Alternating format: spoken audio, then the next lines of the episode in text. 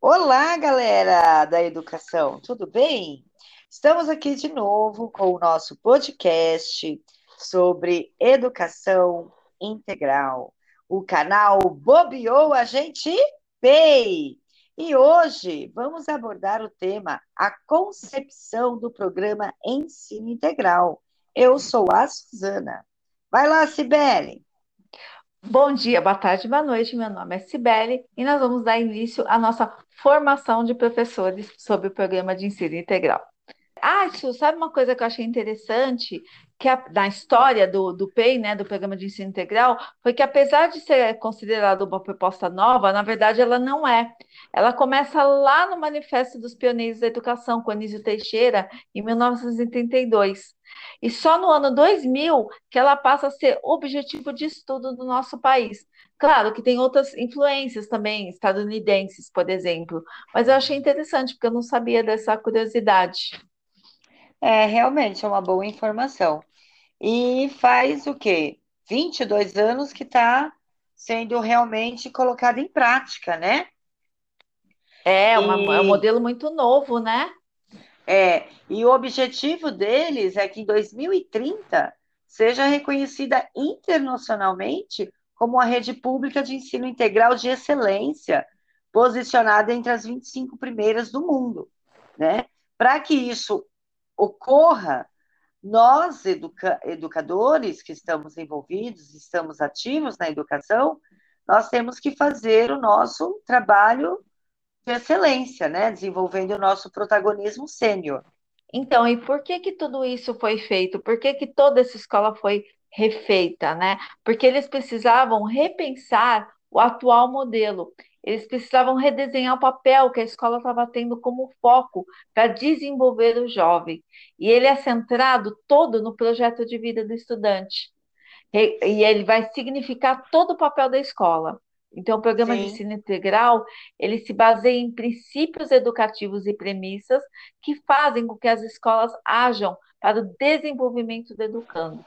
É a valorização, né, da escola pública, com qualidade, a valorização dos educandos, uma gestão escolar democrática, que isso é um dos carros-chefe, né, para que o aluno possa desenvolver o seu projeto de vida juntamente com seu protagonismo juvenil né? É trabalhar com espírito de equipe, de cooperação, é mobilizar, engajar toda a comunidade escolar, não só o espaço físico da escola, mas toda a comunidade que aquela escola atende, né? É, é mostrar a inovação para esses estudantes e a comunidade escolar toda envolvida no, no, no único objetivo, que é uma educação de excelência. Exatamente. E qual é a missão? E a missão não é só dos educadores ou só da gestão, a missão é de todo mundo. A missão ela é formar os jovens com excelência acadêmica, apoiado no projeto de vida, porque é o carro-chefe de tudo isso, visando sempre o aprimoramento pessoal, ético, autônomo e crítico. Então, tudo, toda, toda a escola, todo o programa, ele está centrado no projeto de vida do aluno. Sim, e o projeto de vida, ele tem as suas premissas, né? Dentro do projeto de vida, a gente desenvolve simultaneamente o protagonismo, a formação continuada, a corresponsabilidade, a excelência em gestão e a replicabilidade, que são assim as premissas básicas para que o aluno tenha êxito no seu projeto de vida, para que ele chegue no fim da sua vida escolar com êxito, né? que ele realmente consiga desenvolver o seu projeto de vida utilizando o seu protagonismo que foi desenvolvido durante toda a sua vida escolar. Exatamente. E o aluno ele tem que ser compreendido como uma fonte de iniciativa, de liberdade, de compromisso. Então ele tem que aprender a ser responsável por, pelas suas decisões e construindo o, toda a escola, ele tem que fazer parte da escola, ele tem que estar inserido na escola, né? E a escola, ela deve assegurar o quê? A formação acadêmica de excelência, a formação para a vida também, e a formação das competências para o século XXI. Sim, são as fontes formativas de um cidadão ativo, né? De um estudante ativo, que esse é o novo modelo da, do, do programa Ensino Integral. É fazer com que aquela escola, aquele ensino, né, onde o professor era o único detentor do conhecimento, é, passou a não ser só isso. O aluno não vai para a escola só para ter conhecimentos acadêmicos, né? Mas para desenvolver as suas habilidades emocionais, para desenvolver o seu protagonismo, o seu poder de escolha, o seu poder de tomar posse da própria vida, dos seus sonhos. E com isso, um projeto de vida bem trabalhado, bem desenvolvido, simultaneamente o protagonismo juvenil dele também vai ser muito bem desenvolvido. E isso vai trazer resultados para todas as outras disciplinas e qualquer questão da vida pessoal do aluno. Ele vai saber lidar com as frustrações, resolver os seus problemas, porque ele foi desenvolvido. As habilidades foram trabalhadas adequadamente. Então, o aluno sai de uma escola de período integral, ele sai pronto para uma sociedade. Exatamente. Por isso que toda essa inovação desse modelo no, pedagógico que é feito agora, por isso que nós temos um regime de dedicação plena, nós, educadores, e por isso que os alunos, eles partem para um, uma jornada ampliada, para que a gente consiga, através de tudo isso, trabalhar não só a base nacional como curricular, mas também toda a parte diversificada, né? Que, que tem como base o projeto de vida, que vai Sim. permear toda aquela parte diversificada e tudo isso. Então, nós temos que estar na escola para trabalhar o aluno integralmente, em todas as dimensões, interdimensionalmente e integralmente, para que ele é saia um, um, ser humano capaz, crítico de tudo aquilo que nós falamos, não é isso? Isso mesmo.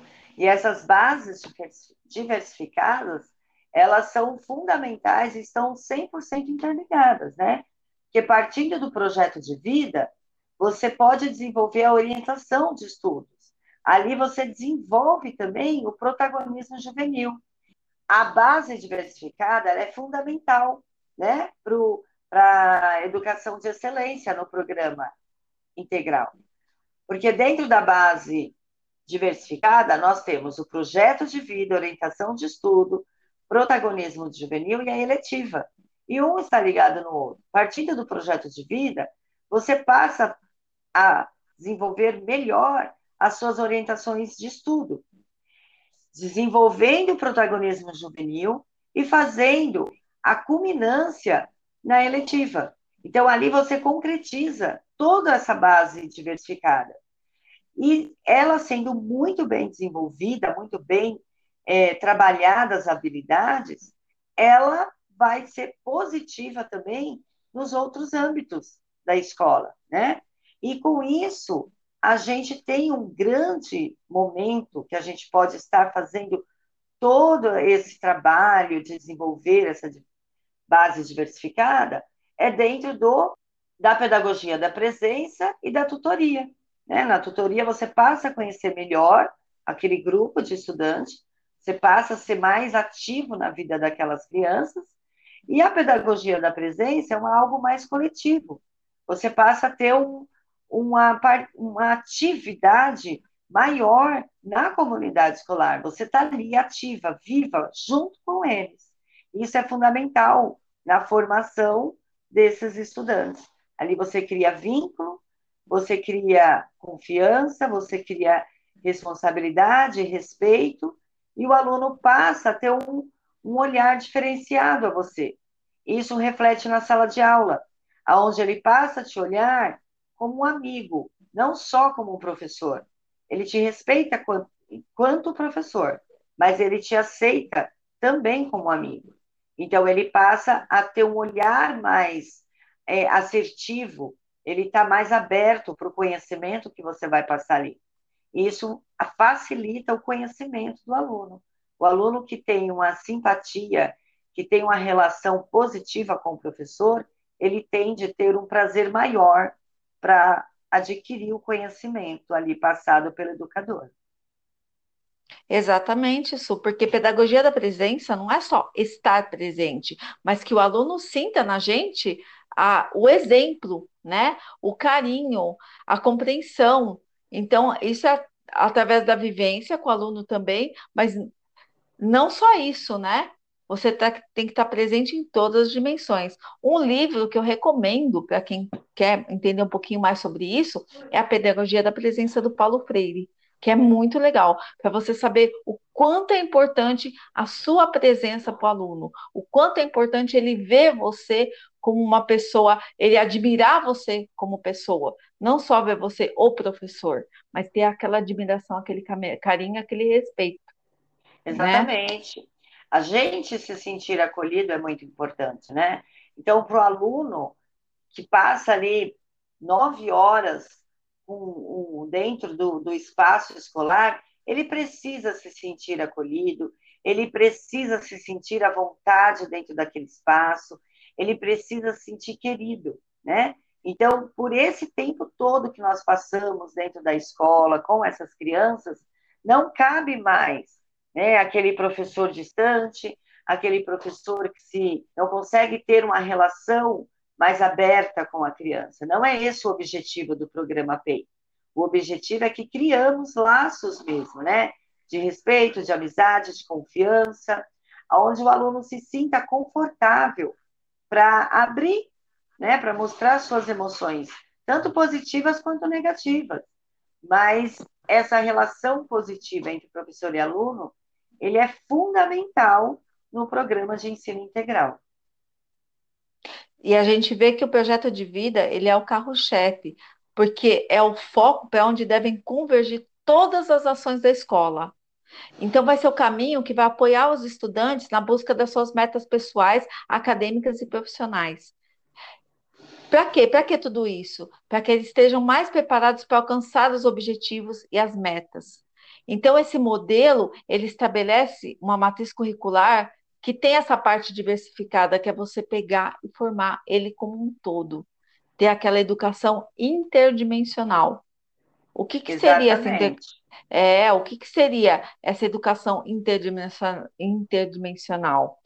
Ela representa a busca da integração em todas as dimensões dos seres humanos. Que aí a gente vai falar do logos. O que, que é o logos? É aquele que é associado ao pensamento racional, científico e ordenador. Nós temos também o, pa, o patos, que se refere aos sentimentos e à atividade propiciadora das relações, que é a empatia, a simpatia. Nós temos também o eros, que é a dimensão do desejo, dos impulsos e da corporeidade. E nós temos o mito, que está relacionado à, à esfera de transcendência, aos mistérios da vida e da morte.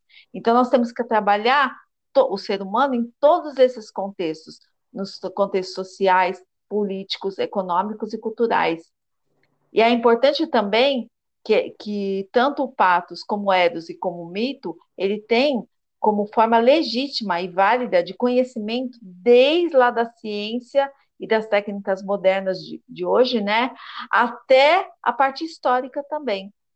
E o Logos, que, que ele vai falar de todas as dimensões, ele entra num processo histórico desde lá do início da modernidade. Então a gente começa a trabalhar o aluno desde o comecinho, para ele entender todo o processo do conhecimento dele, para ele entender aonde aquilo tudo vai levar, ele entender os sentimentos dele, o que está acontecendo, e para ele aprend aprender a raciocinar, a pensar de forma crítica, de forma racional.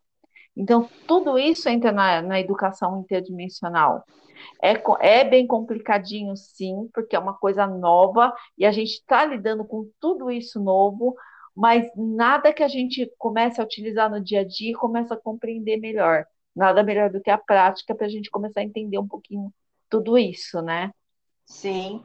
E os quatro pilares, né, de tudo isso que a gente tem falado, que são os, os quatro pilares da educação para o século XXI, né, são aprender a conhecer, aprender a fazer, aprender a conviver e aprender que se a gente for estudar cada um deles, todos eles, cai todos no projeto de vida.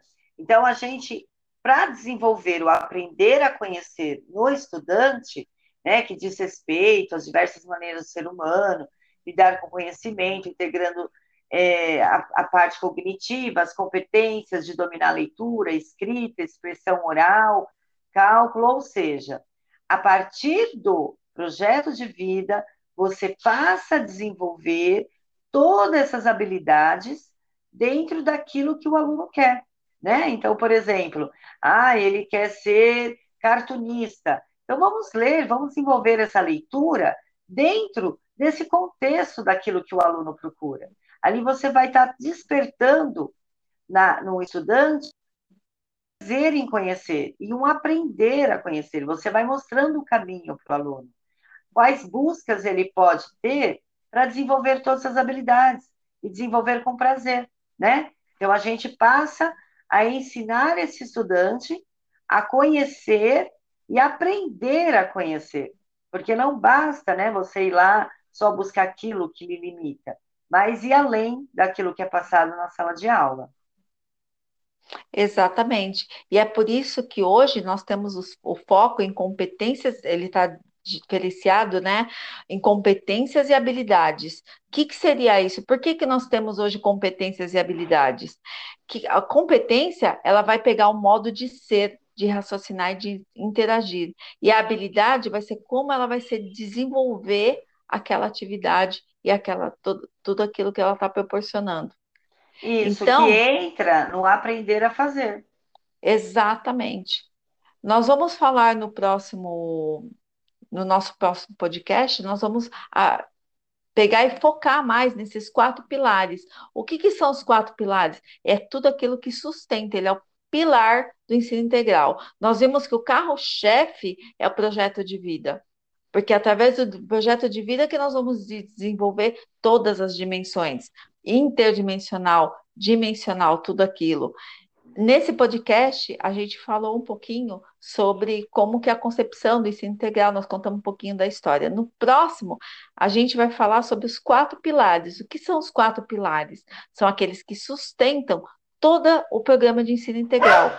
A gente já viu que o carro-chefe é o projeto de vida. Então, todo o programa ele vai basear no projeto de vida. No próximo, a gente vai pegar pelos quatro pilares, o que está sustentando todo, todo o programa, que é o aprender a conhecer, aprender a fazer, aprender a conviver e aprender a ser. Que é isso que é nós vamos transpor vai. tudo isso da teoria para a prática.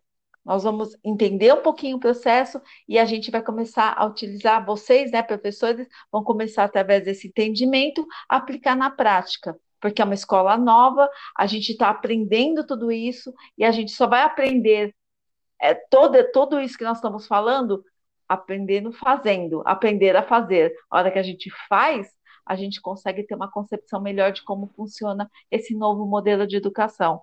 Não é isso, Su? Então é isso mesmo, sim.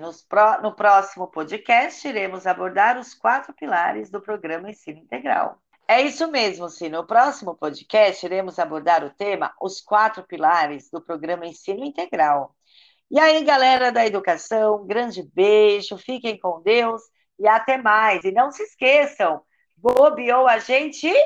Pay! Uhul! Tchau!